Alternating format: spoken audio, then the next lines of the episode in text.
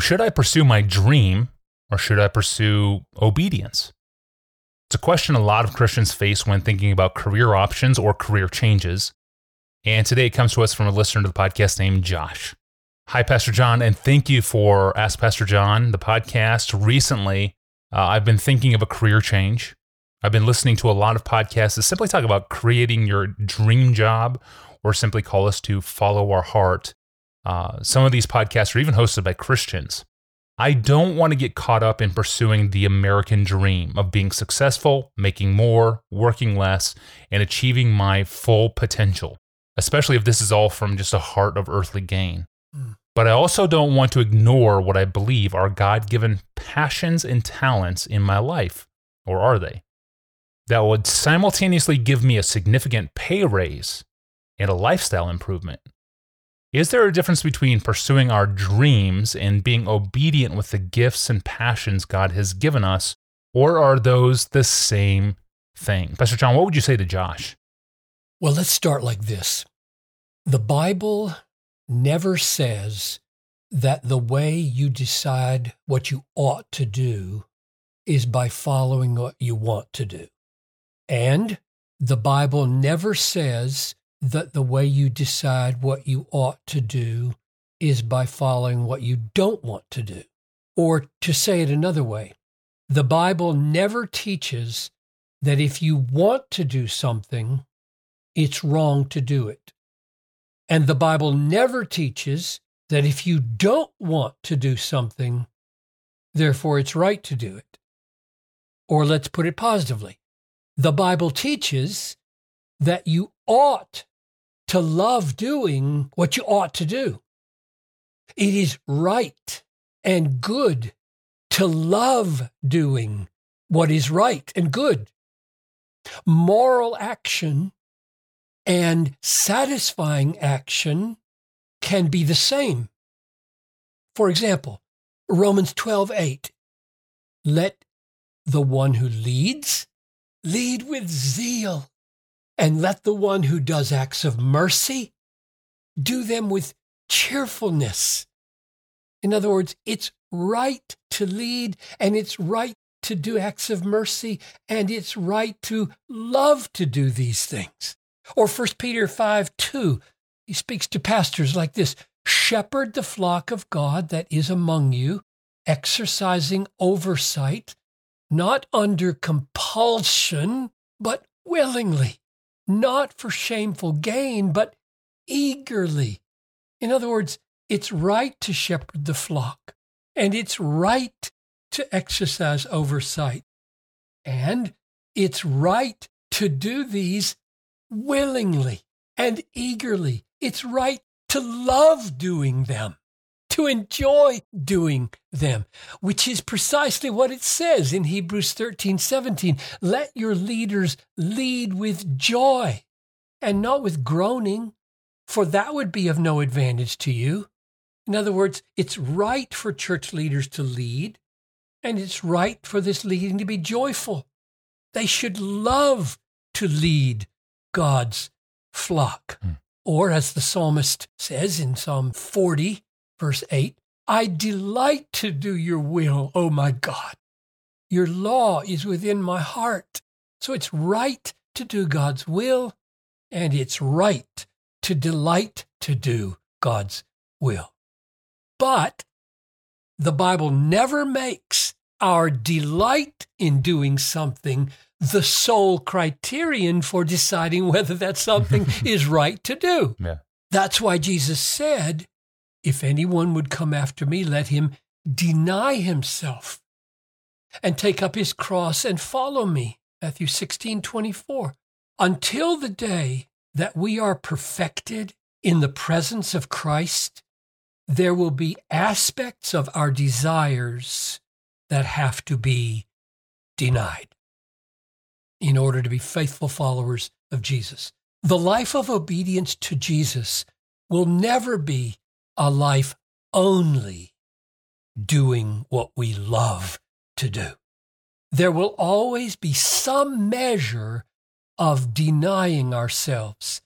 The world is too harsh, pain is too real, and we are too sinful to think otherwise.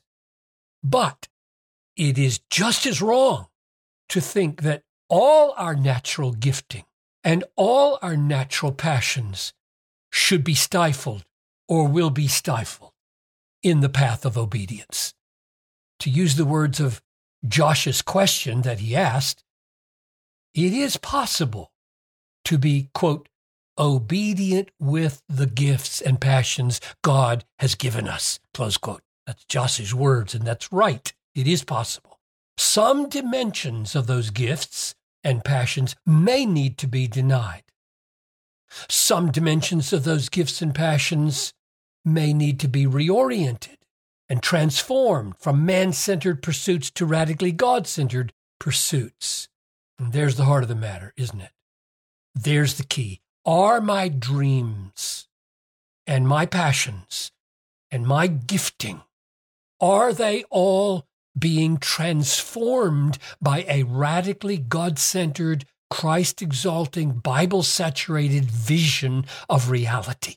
In other words, the key to living a life that is pleasing to God and fruitful for man is not to think you can calculate from your dreams or calculate from your gifting or calculate from your passions what precise path will be most fruitful for people and most faithful to God. I don't think such calculation is possible for finite human beings. Mm. Only God can calculate things like that because God can work miracles through us in paths and in places we thought would be utterly pointless and fruitless. And bam, God works a miracle and they become tremendously fruitful.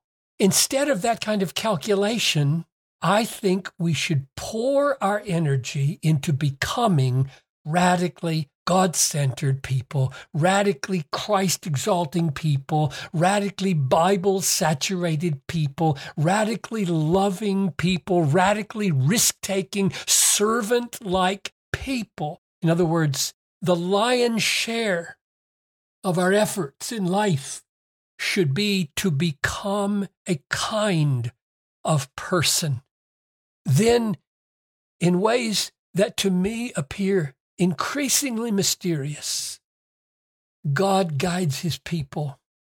His radically crazy, God entranced, Christ treasuring, Bible permeated people. He guides us into some of the most surprising vocational pathways that we can imagine. It's a great mystery to me how he does that so differently for so many different faithful Christians.